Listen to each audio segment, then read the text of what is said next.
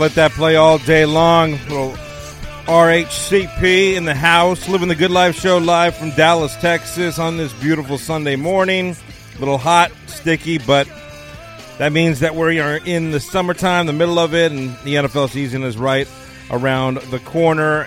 And we've got Ryan Kramer hanging out with us of the Sports Gambling Podcast yet again. How you doing, man? Uh, you, I mean, you nailed it. It's the it's it's a little sticky. It's the summer. We're we're uh, we're spending all of our time talking about tabloid news Yeah. and if guys are gonna come to practice or not. Yeah, a little sticky in uh, California. A little heat wave you're uh, hitting up there. Oh, not only that, but just randomly no wind, no breeze. I was actually doing some beach camping, and yeah, I mean, us Californians don't do so well when it gets too hot.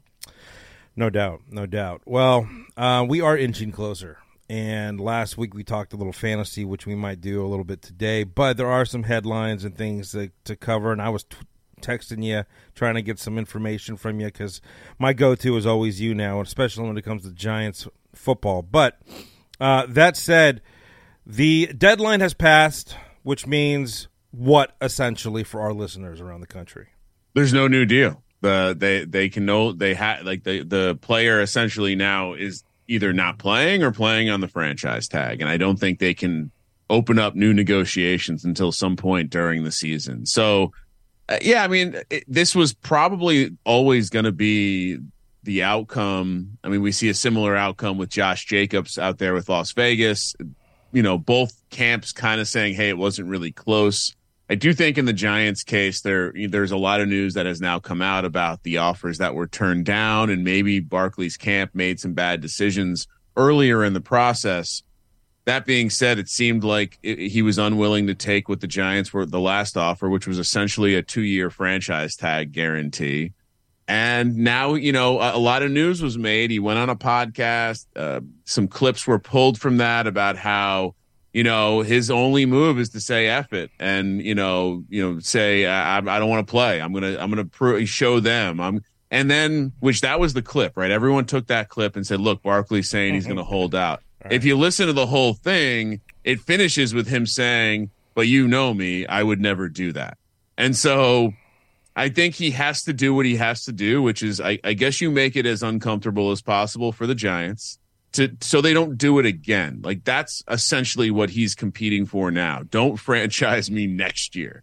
Because I, I think we discussed this, but everyone will refer to Le'Veon Bell as Yeah. the example of, hey, you know, holding out and missing time is possible. Look at Le'Veon Bell. Well, Le'Veon Bell, if you remember, that was the second year the Steelers franchised him. The first year the Steelers franchised him, he was unhappy, but he went out there and ran for like 1,900 yards or something. He had a great year.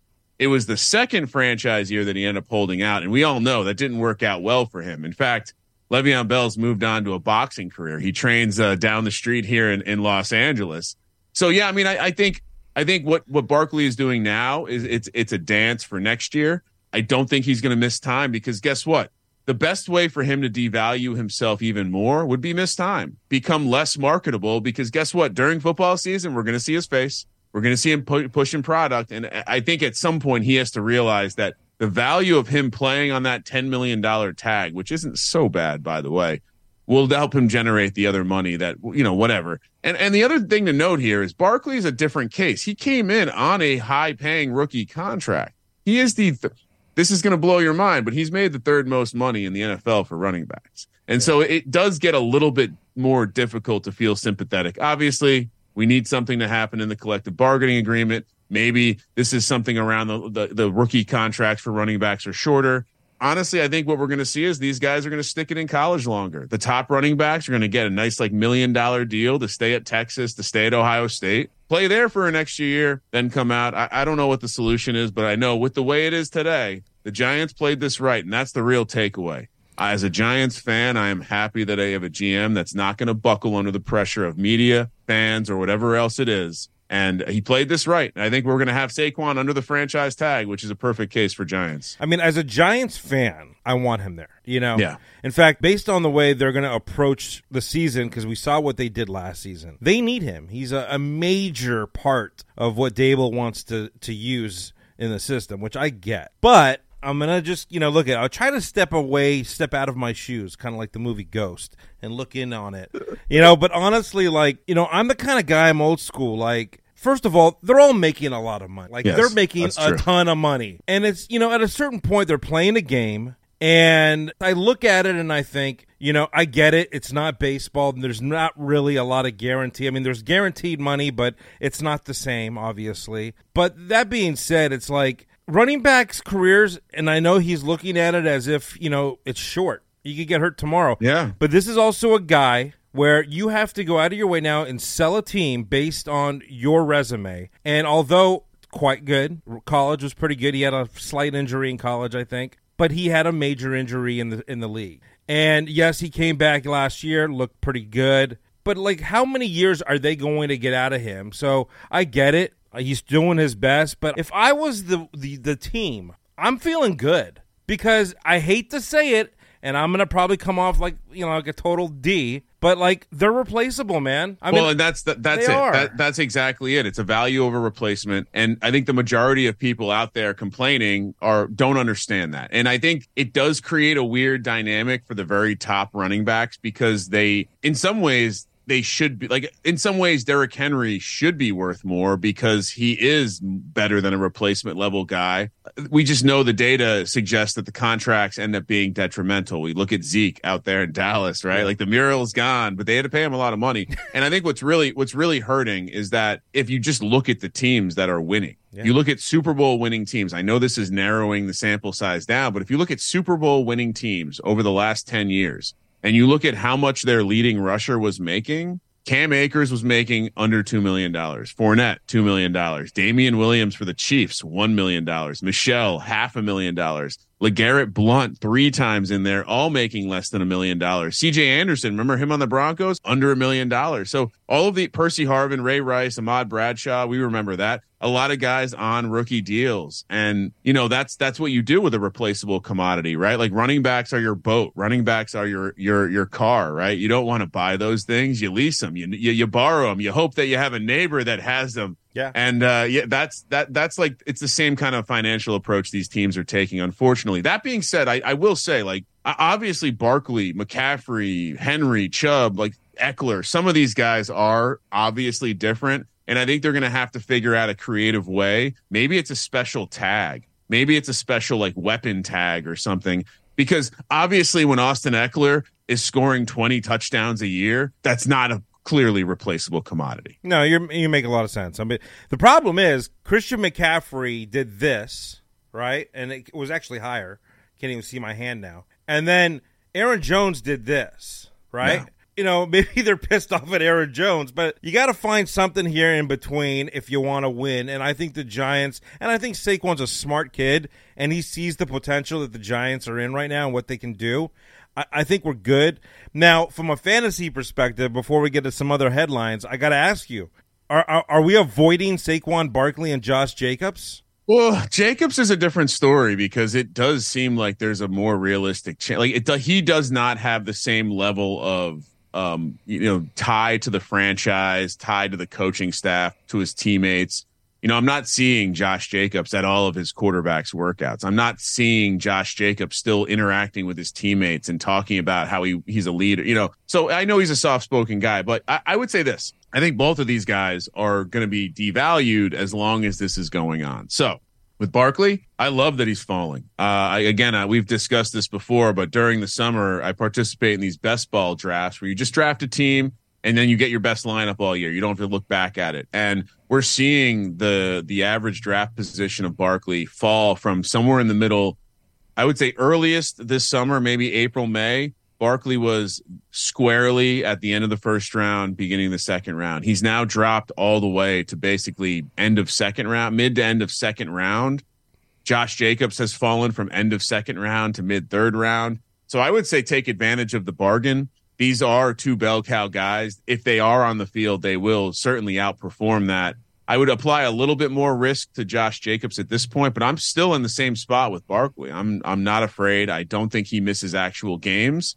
I think we're just going to have this uncomfortable situation where the coaches are being asked about where he is for a couple weeks, and maybe he comes to camp I think more likely he just shows up at the end for uh, the regular season. All right, moving on. Uh, so uh, there is some light in the same division now that the Commanders were sold. Uh, no more Dan Snyder, huh? I mean, Josh Harris and company taking over. What's your uh, first takeaway from this entire deal here? Well, I you know, as a fan of a team in the division, it it's there's a little bit of me that feels sad that the the the Commander slash Redskins slash football team slash new name they're going to yeah. change their name again will undoubtedly be better because Dan Snyder was a horrible owner, and we're hearing now via uh, Jay Gruden that he used to just show up and make draft picks. He'd show up and just sign guys without doing any sort of work. And what's interesting is, is we all saw the quotes about that, but what Jay Gruden actually elaborated on was like, hey, the same thing kind of happened in Cincinnati, but at least he was coming to the scouting meetings. Mm-hmm. He was coming to the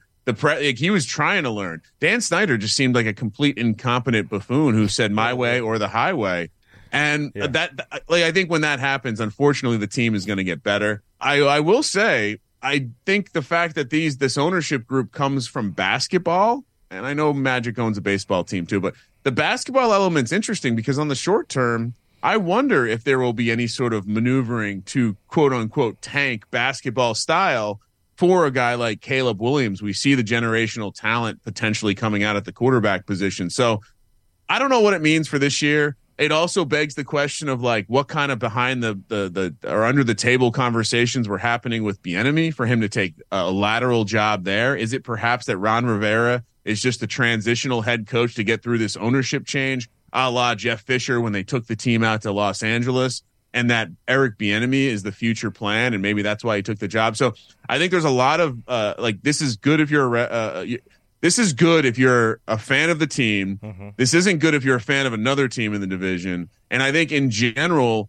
with all of the swirling changes, it makes me want as much as they're a fun long shot, I do think this probably impacts their ability to really be a good team this year because we always hear about it after the fact. Doc Rivers talked about this when when he was part of the Clippers uh, transition. Uh, Ron Rivera, strangely, was a part of another transition with the Panthers, and they they all talk about how much of a burden it is to have to kind of hold this responsibility while ownership is changing, while the the administrative people maybe are changing, the processes are changing, and so there's so much other noise that isn't football. I do wonder if that's going to hurt their their chances to actually make make a dent in the division this year. I think they're a couple years off, um, few years off. I mean, they're the only team in our division, our division, that um, still has no clue who their uh, quarterback might be. Maybe they have a clue, but maybe not. You know, every other team in our division, they already know what's going on. They all are, have gotten paid. In fact, they all yeah, yeah. they all got a uh, paycheck.